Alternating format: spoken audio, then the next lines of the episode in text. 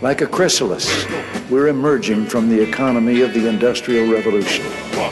An economy confined to and limited by the Earth's physical resources into the economy in mind, in which there are no bounds on human imagination, and the freedom to create is the most precious natural resource.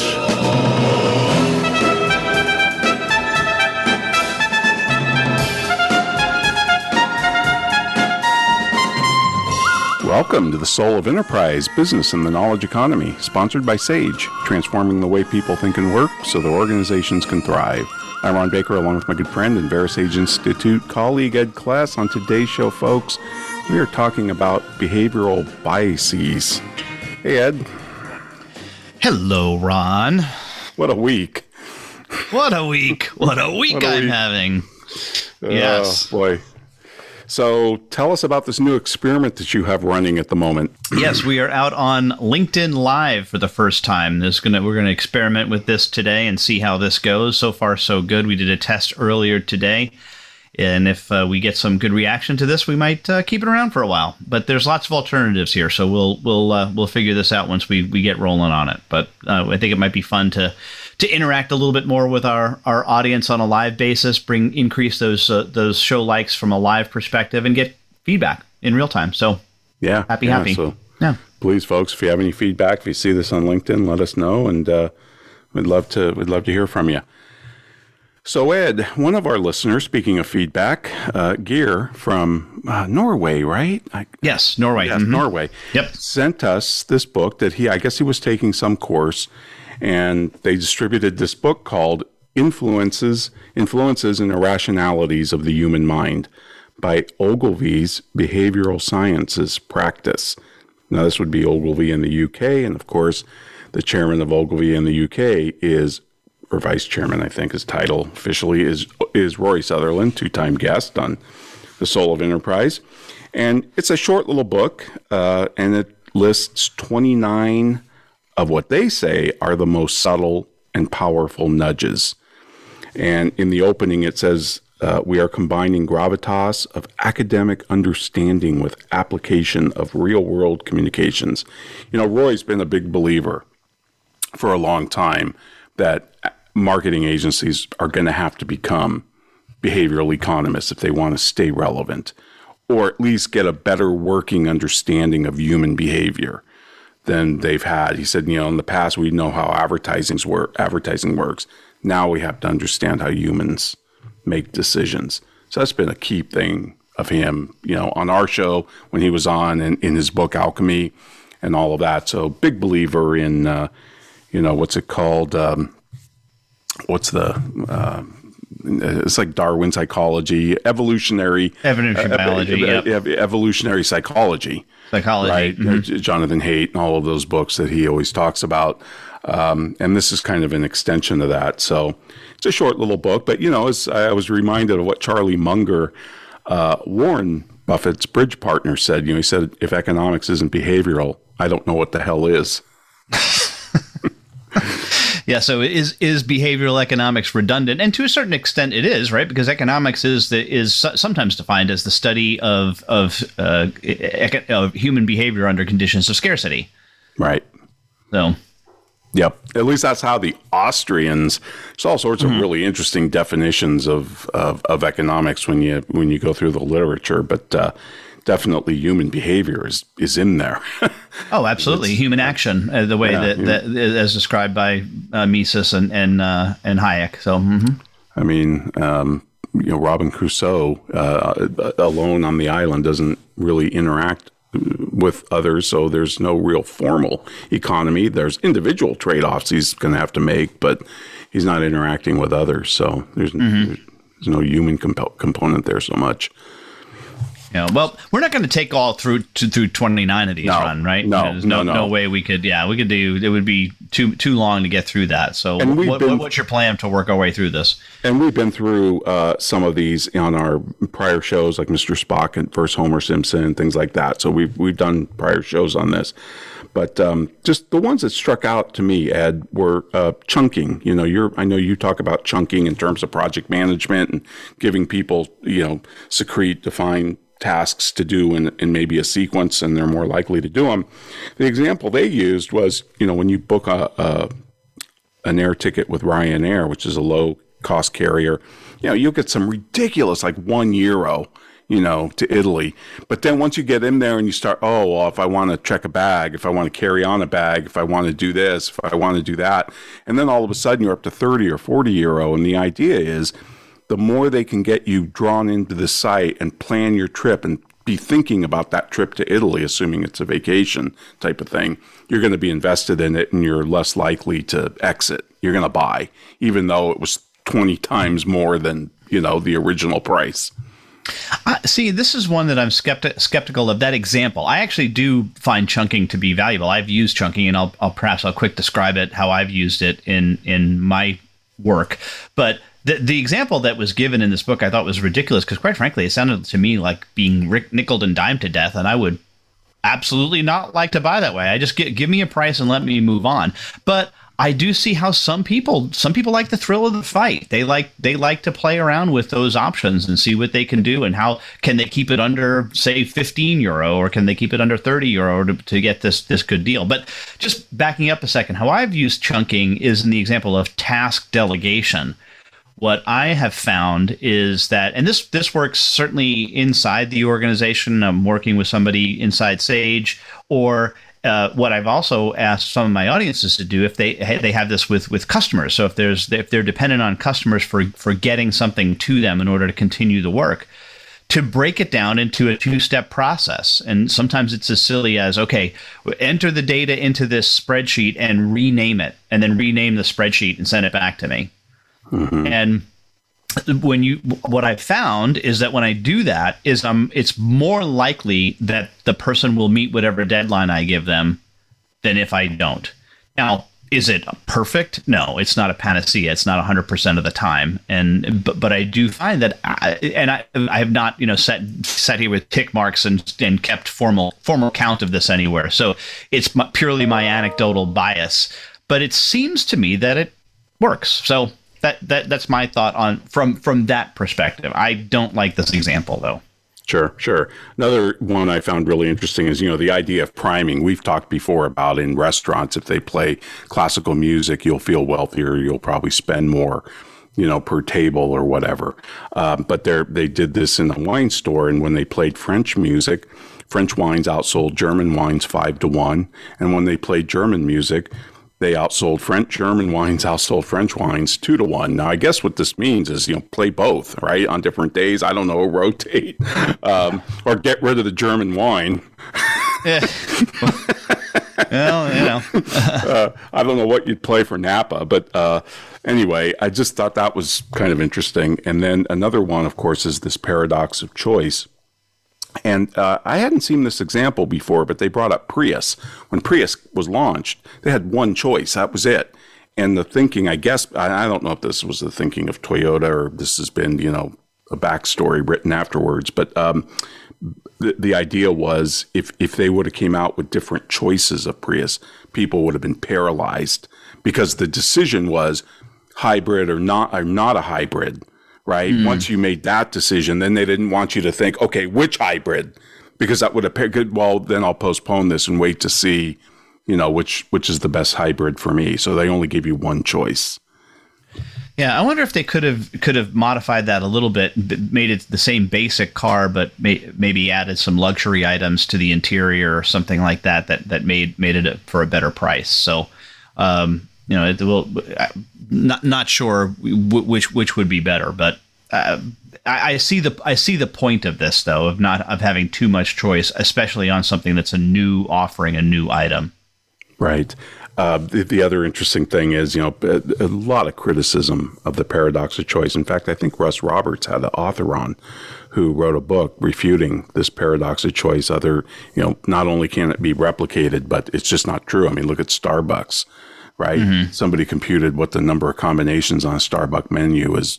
I don't know, is in hundreds, hundreds of thousands or millions or something. Um, but it, it, you know, choice isn't always bad. I mean, we walk, just look at the choice you have in a cereal aisle or a wine mm-hmm. aisle or even with whiskey or whatever. I mean, it's not, it's not true that too much choice paralyzes us. Yes and no. I mean, I, I think it, it's it's as with anything, context matters. I, I don't know about you. I've in, in certain steak restaurants, when I get the wine list. I'm like, I no idea but maybe that's because they want you to call the sommelier over. I mean, that's that that could be the strategy there to, to confuse the heck out of you with so many different possibilities and choices. The the classic example that's given, and it's not mentioned in this book, is the the jam example, which I believe, and that's what Russ Roberts was talking. About, that has been refuted, right. or or, or yeah, I should say it more correctly. It's, they've been unable to replicate the results. Right. From the right. study that was originally done. But more just, on that later. More on that later. Yep, and and just two more here, Ed, that I have. Um, the status quo bias. You know, they they we in polls they say nine out of ten people favor organ donation. When you look at Germany, the organ donation uh, is twelve percent. In Austria, it's ninety nine percent, and that's because in Germany you have to opt into it. In Austria, you have to opt out. You're already put into it. And so this has been documented, you know, in other countries as well. I think Canada, some other Nordic countries have an automatic. Don- you're, you're you're an organ donor unless you opt out. Mm-hmm. Now, it's easy to opt out. You can say religion; they don't really care as long as you just go through that hurdle of opting out. Um, and that there does seem to be some type of an effect there, and that's just choice architecture that is choice architecture. The other example that I remember about this, because there's also, in theory, there's there's the null value one too. And this was effectively used by, I believe, it was either Radiohead or Nine Inch Nails. I can't remember, but I think it may have hmm. been Radi- Radiohead when they they released their first self-published album, so to speak. The the way that you paid for it is you went in and you were given the field, which just simply asked how much are you going to pay, and you could put anything in there. You could you put a dollar you could put whatever whatever amount you wanted in that field before you then clicked the, the download. But in order to put zero you had to put 0.00 you actually had to type, type it, it, three times like i'm a cheapskate I'm not a once. cheapskate i'm a cheapskate not twice yeah. but three times. In other words the, the default value in that case interestingly enough was was null meaning mm. nothing in it at all and it would not let you proceed past right. that null value. So you had to put in something. And of course, what people what they were hoping is that people would hit 0.00. Now, as I I can't remember the the specifics in terms of the actual dollar amounts, but I recall the story that was written up about this, which I think was in Tech, Tech Dirt. And, and and again, this is going back 10 years, easy. Uh, that said that they they did make more money per album download than they would have made if they had released through a record company. So it was for for on, on, all in all, it was a win for Radiohead. Now, that said, Radiohead at at the time was already a, a well established brand. So it's not like they could have done this and this this was if nobody knew who the heck they were. But right. um, did, did fi- find that interesting. That and there's a lot of, as you know, controversy about this libertarian paternalism and this nudging and what should be the default value. Um, oh, I, have never understood the fervor over it entirely, but um, you know who but somebody's got to defi- decide what the default value is somebody right. has to decide that that's right and that's the crux of the argument. Um, one more ed i know we got up against a break here but one more is loss aversion yeah. and of course this is one of the most significant findings. Behavioral economics goes back to kahneman and tversky and um, their work. Uh, but you know we feel two times as pain as painful to lose something as to gain the similar amount. So the example they've given in the ogilvy book is you'll lose X amount per year if you don't insulate your addict. And that's more effective than saying you will save X amount per year if you do insulate your addict. Mm-hmm. Because again, we feel the loss more intensely than the than the uh, the gain. So, really interesting. Now, when we come back, folks, we're going to talk about a recent development from Monday of this week. Actually, it dates back a while, but it really blew up for me on Monday because that's when I first really heard about it. Uh, and it's going to call into question everything we just told you. So, but uh, stay tuned. stay tuned. In the meantime, if you want to contact Ed or me, send us an email to asktsoe at verasage.com. You can give us a podcast rating. Go out to rate this podcast slash TSOE. And also you can check out our Patreon channel at patreon.com slash TSOE. And at a certain tier, you can get a shout out like Geraldine Carter did. And you can check out Geraldine's podcast, Smart Strategy for CPAs. And also, you can find more about her at shethinksbigcoaching.com. And now we want to hear from our sponsors.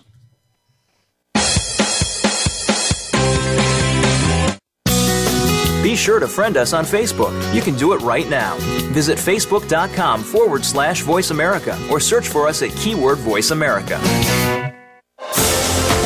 Sage provides accountants with compliance, reporting, and analytic solutions to do more for their clients.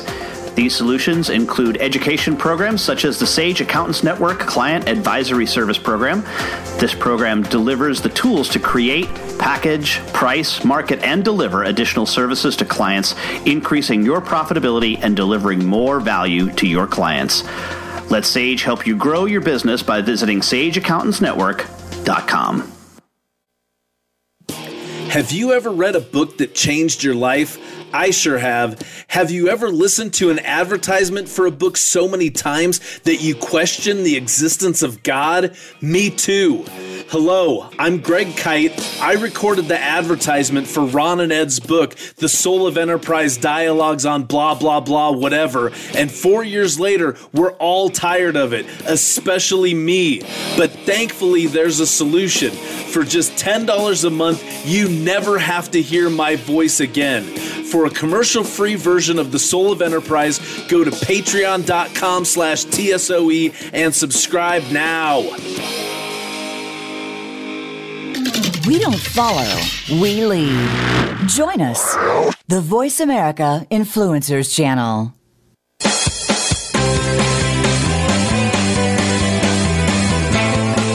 You are tuned into The Soul of Enterprise with Ron Baker and Ed Kless. To find out more about our show, visit us on the web at thesoulofenterprise.com. You can also chat with us on Twitter using hashtag AskTSOE. Now, back to The Soul of Enterprise.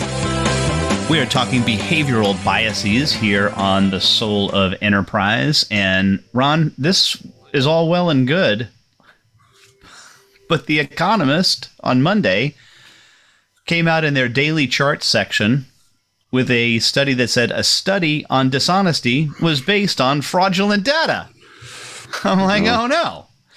Because this is something that you and I have talked an awful lot about. And in, in fact, we've gone back, what I would say, seven, eight, maybe even 10 years. We've been showing the famous clip of Dan Ariely in The Economist magazine.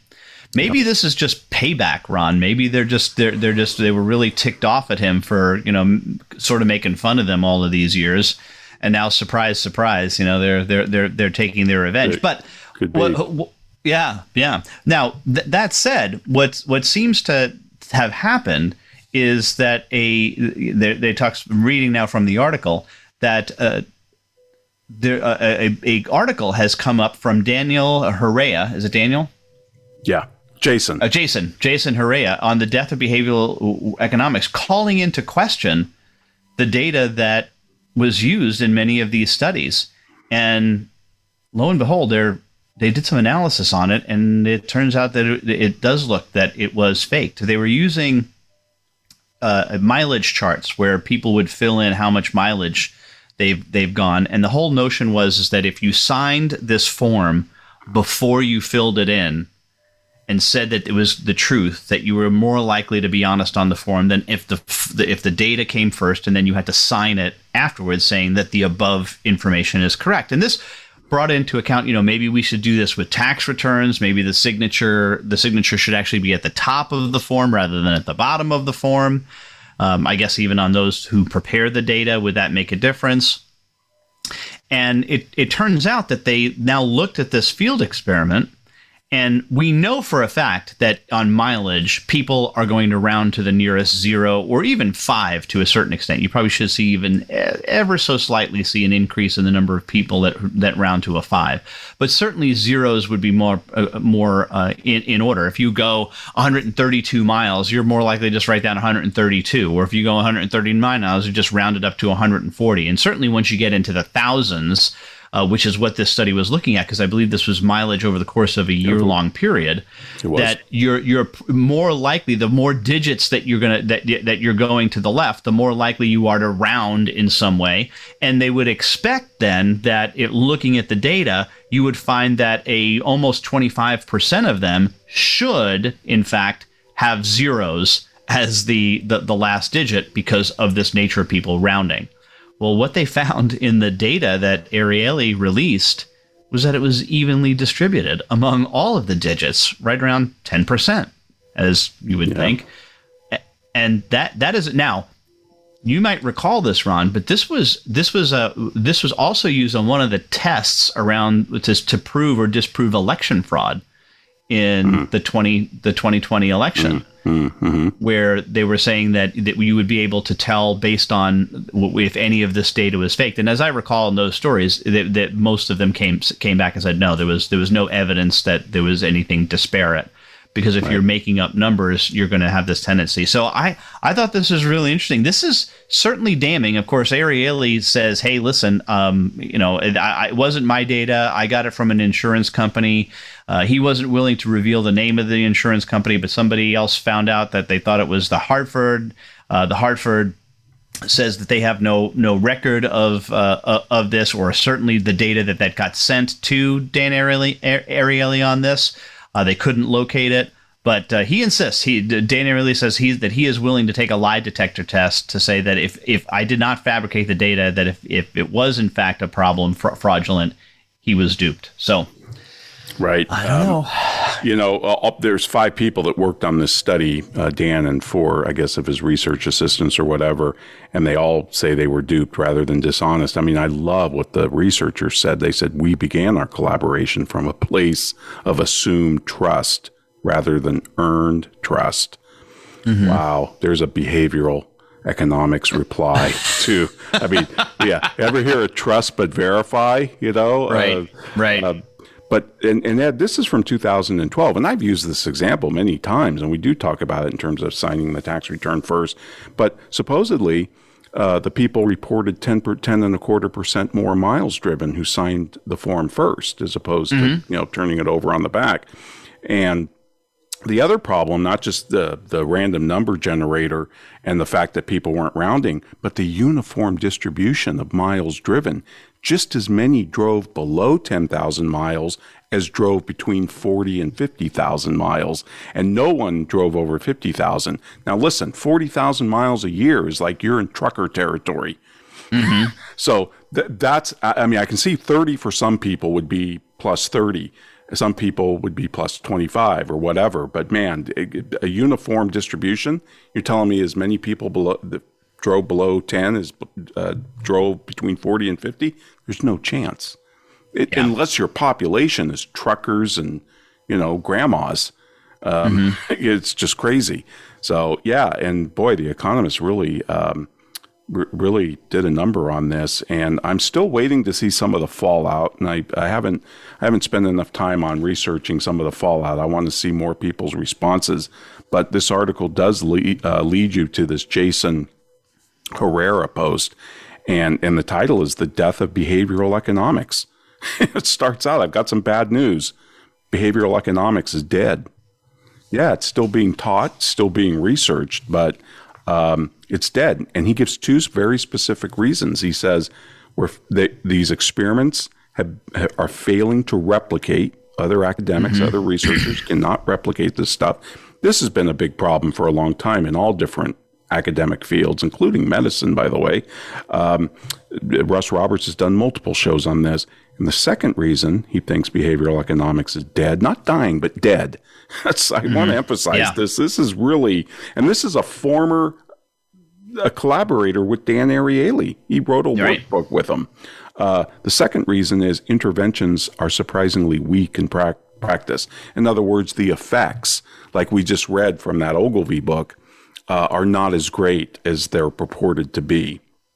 And so he deals with the replication failures and he goes through some things. And he, he wrote the identif- Identifiable Victim Effect, which was a workbook that he wrote with Dan Ariely. Um, but he said, you know, if you look at uh, priming, we talked about priming in, in our examples from the book. Um, he said this this you know priming has been featured in Nudge. It's been featured in, in Kahneman's book, Thinking Fast and Slow. Um, he said it's not it, it, they can't replicate it. Loss aversion, probably the field's most important idea, has been not been able to be replicated. Um, and they're finding the effects of a loss aversion to be very, very uh, minor. Uh, in fact, they think losses and benefits are equally effective in driving conversion rates. Loss aversion, he says, does exist, but only for major losses. I think this is why most of us are worried about a catastrophic health, you know, event or earthquake or fire flood type of thing. Um, and he even cites an academic paper that accuses Kahneman and Tversky, his late partner, um, that any data that they discovered that didn't fit was dismissed or distorted uh, when it came to loss aversion. Those are pretty damning indictments of, of the are. work of this field. And this guy says if you can't trust their biggest finding, that calls into question every other effect that they've detailed and experimented on and studied. Uh, and in fact, um, the, the weak effect of, of some of these nudges uh, is the second reason he thinks this field is dead. And he said UC, he cites UC Berkeley researchers looked at 126 random controlled trials by two nudge units here in the United States. And according to the papers, there was an 8.7% effect in, in the nudge, whatever it was. And the actual turned out to be 1.4% and we'll link to this guy's blog post or whatever it is. But he says basically, you know, what, what's happened here? He says, well, behavioral economics provides cookie cutter solutions to complicated problems, right? And he said, but specific problems require specific solutions. And lab experiments in, in contrived put you put kids in contrived environments.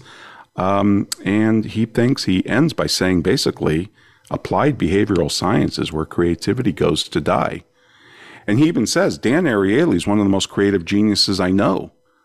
But there's something about these behavioral models and biases that that you just kind of you kind of look for which one to plug in and you don't provide any wisdom or judgment behind that. And this is one of the biggest damning criticisms that others have made of some of this uh, work in this field. Yeah, and two two quick things on this because I know we're coming up against our break. Well, let me just just talk about the one you you and I when we we did a pricing class for the Professional Pricing Society, and I think a couple of other times we did use a nudge exercise to to to see this where what we had is three different products on the sheet. We asked people to write down uh, the last two digits of their well, I don't know. I think it was social security number. I think it was, it was phone number or something phone, yeah. instead because we were trying to we're trying to, to to get away from any identifiable yeah, yeah, thing. So we had them write write down those the, the the two digits, and then they had to price these three products based based on just a picture of them. And I would we would do that as one of our the first opening exercises. I would collect the data, and then we would present it back later when we were getting to to some of these things uh, to, to get to some of these behavioral uh, economic um, ideas. And there was a correlation. I mean, I, I, I entered the data in. Um, I mean, unless I faked it myself, I don't know possible I was fudging the data. But what I what I can say is there was a, there was a correlation. It wasn't that big though. I, I will readily admit that as I as I drew the yeah. the the line that that showed the correlation, it was there, but it wasn't it wasn't big at all. It wasn't substantial. Uh, so I guess this sort of plays it out, and we did it multiple times with. Uh, I would say it wasn't hundreds of people, but it was several dozen. Sure. The, the other thing, Ed, that just calls into question is that famous example of the economist. You know, the three different options for one year subscription, a forty two percent increase. Um, that can't be right. It just can't be right. Yeah, let's talk a little bit more about that when we get back, though. I want to remind folks that they can get a hold of us at asktsoe at verasage.com. Of course, the website is The Soul of Enterprise, where we post show notes as well as previews to upcoming shows. Also, now there's some categories out there so that you can click on those to see the shows that we've done around particular categories. If you've got some examples of other categories that you'd like us to do, please do let us know about that. And you can either do that by sending that email or getting a hold of us on Twitter at, at AskTSOE. Right now, though, a word from our sponsor.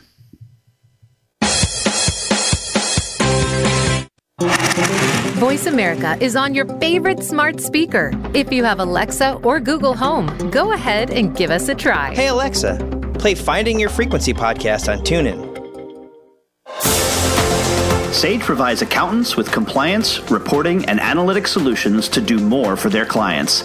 These solutions include education programs such as the Sage Accountants Network Client Advisory Service Program. This program delivers the tools to create, package, price, market, and deliver additional services to clients, increasing your profitability and delivering more value to your clients. Let Sage help you grow your business by visiting sageaccountantsnetwork.com. Have you ever listened to an online radio show that changed your life? I'm required to say that I have. Have you ever stopped listening to an online radio show because the commercials were mind numbingly repetitive? Of course you haven't, because you're here right now. Look, you don't have to listen to me anymore. There's a commercial free version of this show, and it only costs $10 a month. And for $15 a month, you get no commercials plus bonus content. Go to patreon.com slash TSOE, subscribe now, and be free. You're worth it. This is the Voice America Influencers Channel. Be inspired.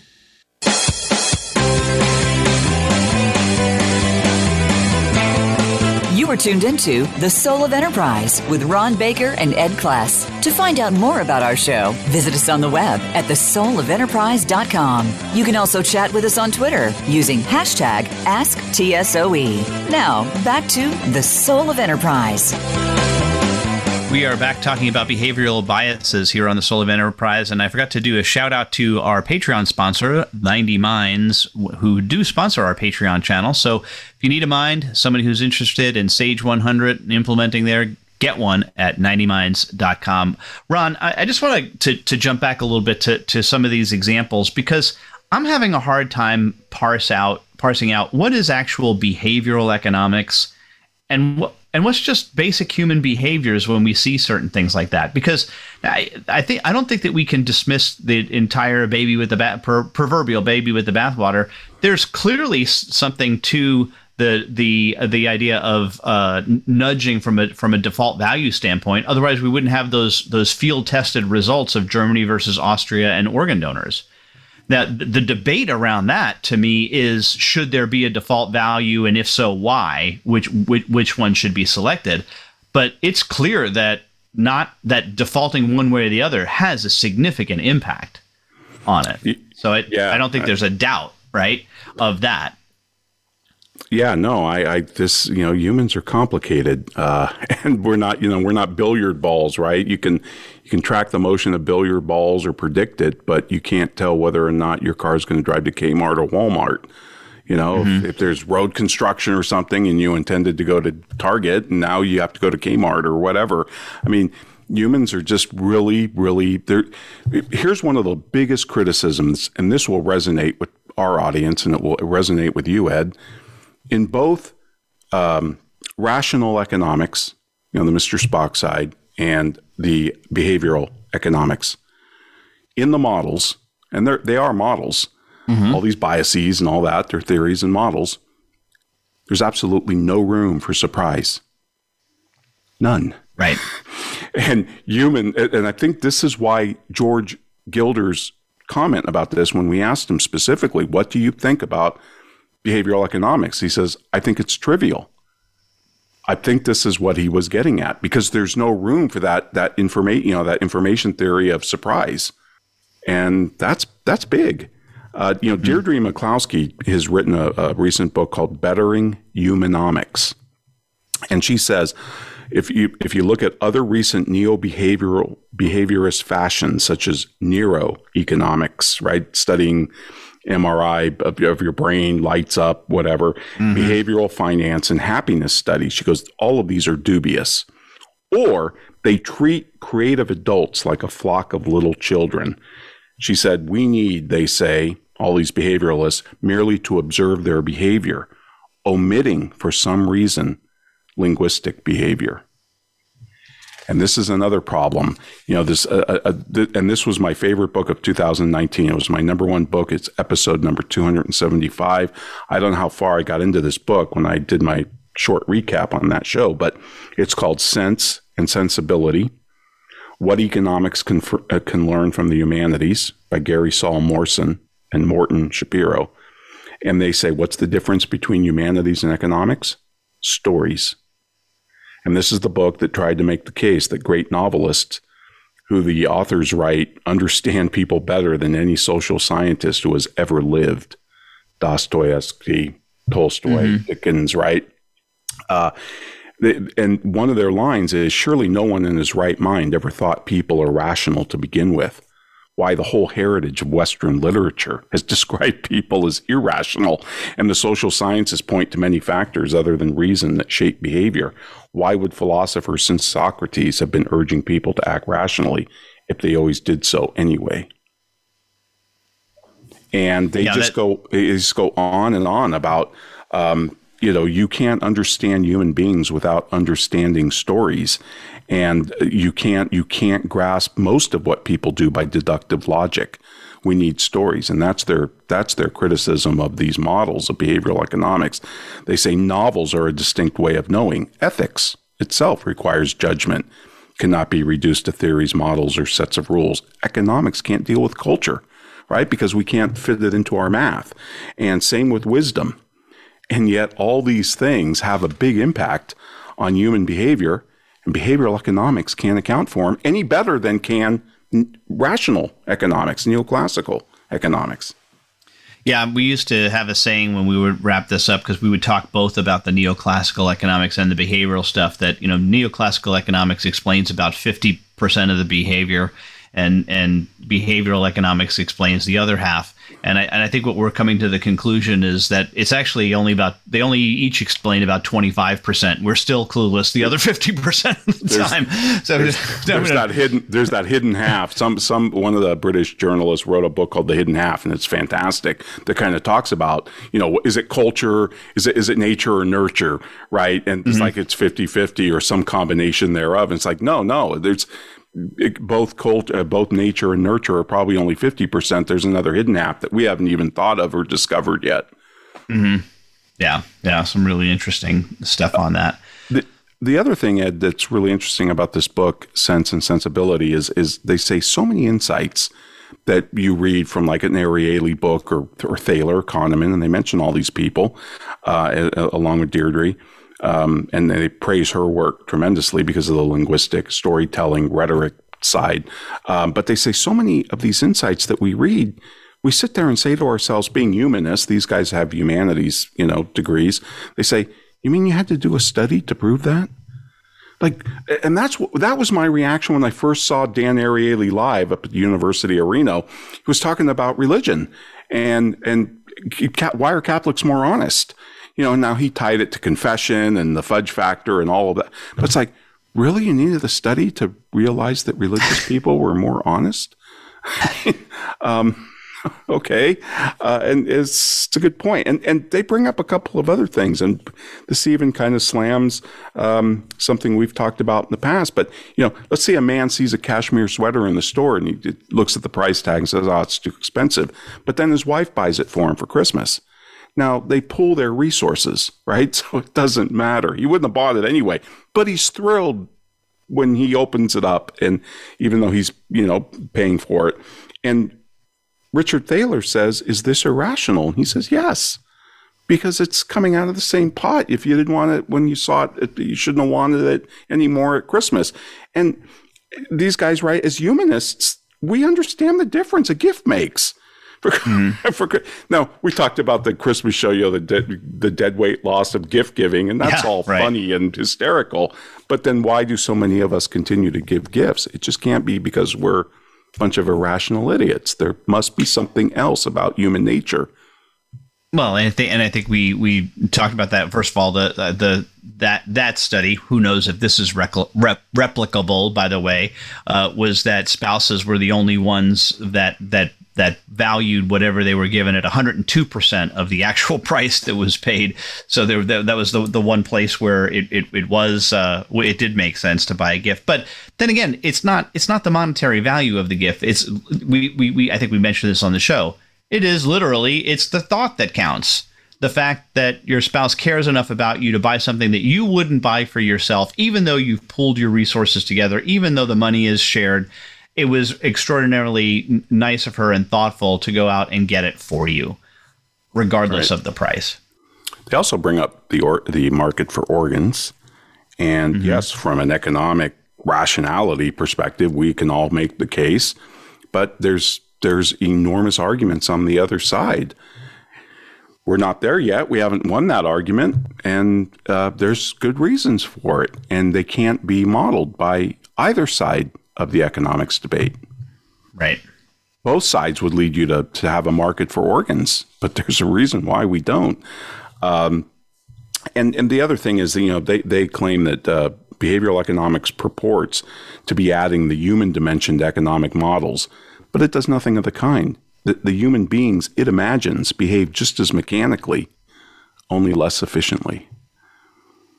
So it's really important to remember that behavioral economics has got its own models, its own, mm-hmm. uh, you know, orthodoxies, um, and uh, since it leaves out storytelling, I mean, this was Deirdre's big, big claim when she started writing, you know, rhetoric and economics and and all of that. That economists are not good storytellers, mm-hmm. and storytelling is what separates us from animals. Yeah, yeah, and, uh, yeah. I, I, agree. And there, there was there's se- several times when I've looked at some of this behavioral stuff, and it was just like, well, that that to me doesn't sound like it's first of all even worthy of study because, it, but how is it even economic? So, what was the uh, oh the the example in the book is that partitioning, which is basically just that that even experienced bartenders will tend to. Tend to pour 25% more alcohol if the, the glasses are sh- are shorter and wider how right. is that a behavioral economics problem? That's a that's a spatial geometry issue. yeah, yeah, right. right. Yeah. It's just yeah. that's not irrational that that somebody would pour more into a shorter, wider glass. It's just like how hard is it to imagine this the the the the surf not only the surface area but the area of a of a of the volume of a liquid. It's difficult for us right. to even process that. Yeah. I, you know, John Kay, who wrote a great book called Obliquity, uh, says if people are predictably irrational, and you know where he got that, one mm-hmm. of Dan's books, uh, he said perhaps they are not irrational at all. Perhaps the fault lies not with the world, but with our concept of rationality. In other words, if we're so irrational, Ed, if we're predictably irrational and all of that, and the upside of irrational, and all these things, we have 237 biases out there, or whatever the number is. Um, if we're this dumb, how, how do we even know it? How have we been able yeah. to document all this, all these biases? That's right, right, in, right in line with Jules Goddard and his his line about strategy, which was, you know, it was it wasn't the strategy that was bad, as the morons who couldn't execute the strategy, and the morons come back and say, well, don't you think you should have taken the fact that we were morons, morons into, into, account, account. when you yeah. put the strategy yeah. in place? that was Henry. That was Henry Mintzberg, by the way. But oh, it was Mintzberg. Okay, yeah, it was Mintzberg. Um, but but that's a great point. Well, you guys should have known we were idiots. You know. uh, So, but yeah. yeah. these are you know these are some of the things, and I, it is kind of interesting to see how well or how quickly behavioral economics kind of diffused into the profession and just you know just among the general populace as well. Yeah. No, interesting stuff. All right, Ron, we're up against our last break. Remind those of you out there you can contact us by sending that email to asktsoe at verasage.com already talked about the Patreon channel, already talked about our Rate This podcast. So, what I'll leave you with is listen to the word from our sponsor and my employer, Sage. Follow us on Twitter at VoiceAmericaTRN. Get the lowdown on guests, new shows, and your favorites. That's VoiceAmericaTRN. Sage provides accountants with compliance, reporting, and analytic solutions to do more for their clients. These solutions include education programs such as the Sage Accountants Network Client Advisory Service Program. This program delivers the tools to create, package, price, market, and deliver additional services to clients, increasing your profitability and delivering more value to your clients. Let Sage help you grow your business by visiting sageaccountantsnetwork.com. Have you ever been so annoyed by a commercial for a $5 ebook that you were willing to pay $10 to never hear it again? I sure have. Hello, I'm Greg Kyte. Over the last several years, you've come to hate me, and I hate me too. By now, you know that for $5, you can get a copy of Ron and Ed's book. What you might not know is for twice that much every month for forever, you can stop hearing me plug Ron and Ed's book, which totally makes sense, like the Diamond Water Paradox. Go to patreon.com slash TSOE and subscribe today. Please, for the love of God, make it stop!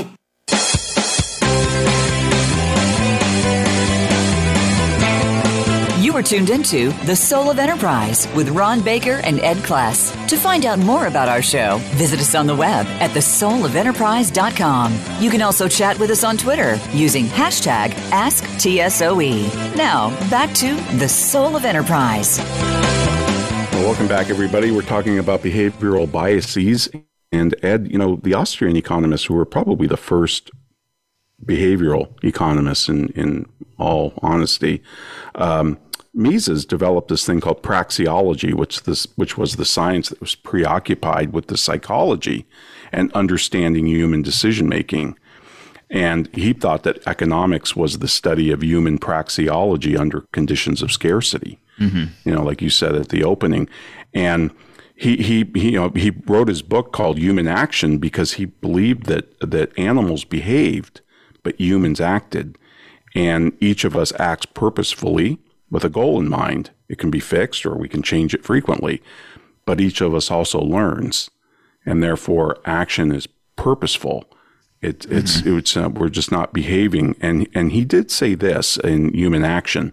He said, "Error, inefficiency, and failure must not be confused with irrationality. He who shoots wants, as a rule, to hit the mark. If he misses it, he is not irrational. He's a poor marksman." Mm. So just this idea of, you know, well, that's just irrational. Um, I've always been uncomfortable with that because calling people irrational is not a good way to persuade anybody. No, no, but it's it was also intended to provoke too. Then the whole predictably sure. irrational concept. But so here's my question, Ron. We we we have talked about a lot of this stuff, anchoring. We talked we we have used that that uh, Economist magazine ones in the the courses that we use. A lot of the the examples from Rory Sutherland that we've incorporated are at least attributed in some way to behavioral economics. But I come back to the question I think I talked about earlier: is is this really behavioral economics, or are these just other things uh, that observations about human behavior that just exist, and somebody just kind of bundled them all up and and slapped this label behavioral economics on it? Because I, I really do think that things like choice architecture, putting choices before a customer is far better than giving them a range of between Absolutely. this and this. Um, so, so I'm just curious. Do you, do you think that, that, that we, we dismiss all of this, or that's just behavioral economics, and we we we we, we can't uh, incorporate that into the the conversation anymore? No, I think we try and maybe get out of this whole debate of are we are we Spock or Homer Simpson. You know, I mm. think it's a false construct. If you think about how, and if you go back and read one of Thaler's books about how he developed, he had a chalkboard or a whiteboard in his office, and he would write down these interesting questions that you know neoclassical economics couldn't answer about rationality, like why do we leave tips, you know, stuff like that. Mm-hmm. Um, and it, it seems to me like behavioral economics grew out of attacking the rational economists you know, the theory of, of rationality, which was just a, an assumption. It was never a, a, model. I mean, even Friedman, Landsburg, Levitt, all of the all of the people on the rational side said, "Look, this is an assumption. We're not saying there's a human like this. We're mm-hmm. saying this is an assumption that helps us understand how the world works and does also lead to its own pretty good conclusions, like why is movie theater popcorn so expensive? Why is there 99 cent pricing?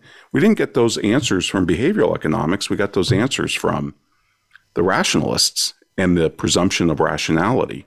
So I, I think both have insights, and maybe economics just needs to return to economics and, and or what Deirdre says, humanomics and let's bring, bring in some storytelling and, and all that because I agree with you. I don't want to give up options. I don't want to give up your anchor price. Uh, I don't want to give up some of your chunking strategies that seem to be working. Um, there, there's probably other things that we thought about it. N- nudging. We talked about the, some choice architecture. You know, yeah. what's the default? I mean, the 401k studies I have seen, and there mm-hmm. is a big impact there. Now, it was not as big as the two thirds or three fourths that I read in some popular media accounts. It was more like maybe a fourth to 30% or something like that. But it did nudge people more into uh, a 401k and they saved more as well out of future raises.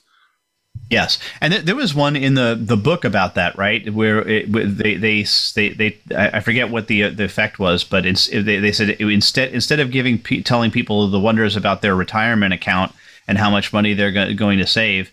Tell them that if they join, they'll, they'll be entered into a, a raffle for a ten thousand dollar or hundred thousand dollar prize, and that created far more incentive for people this because it was a more immediate gain than something in the future. And uh, like I, to me, is that a behavioral economics thing, or is that rational to say, oh, I for this small thing that I do today, I could have a huge potential potential payout for a short term gain.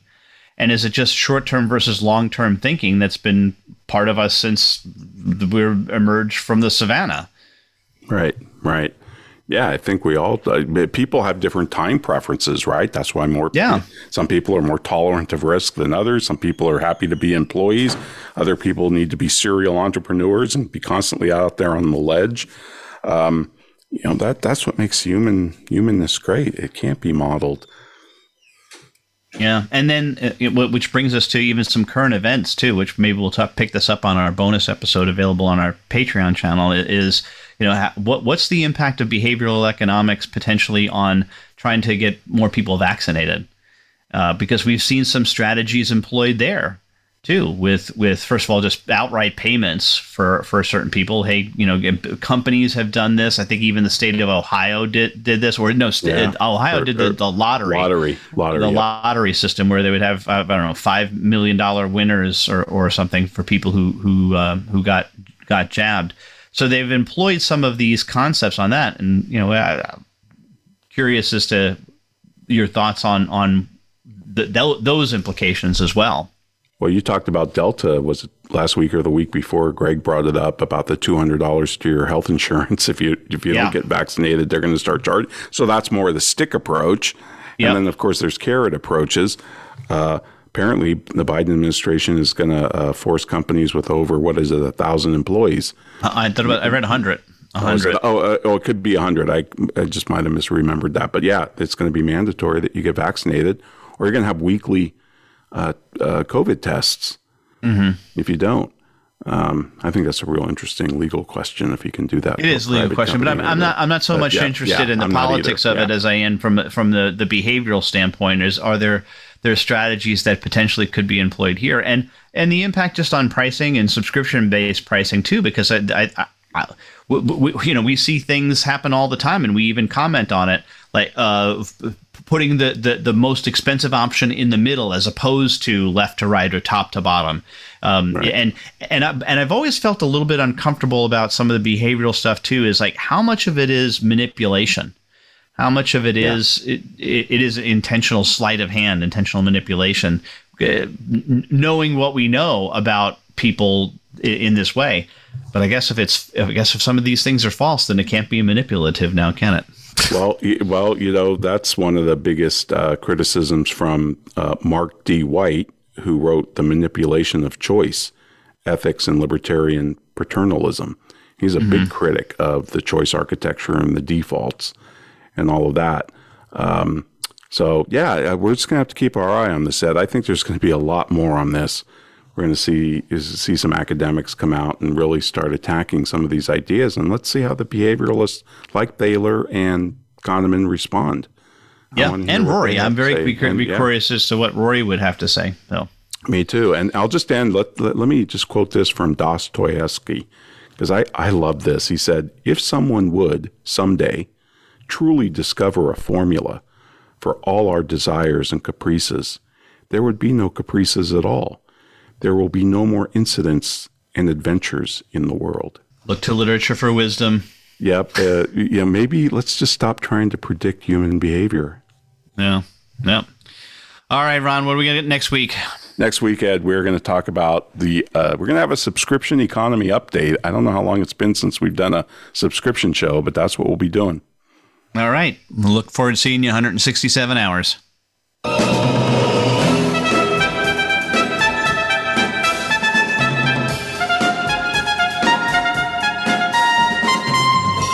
This has been the Soul of Enterprise Business and the Knowledge Economy, sponsored by Sage, transforming the way people think and work so their organizations can thrive.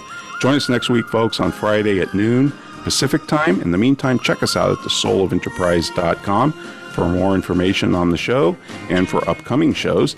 Uh, and including additional resources and things that we talked about today. Also, you can contact Ed or me at asktsoe at verasage.com. Thanks for listening, folks. Have a great weekend.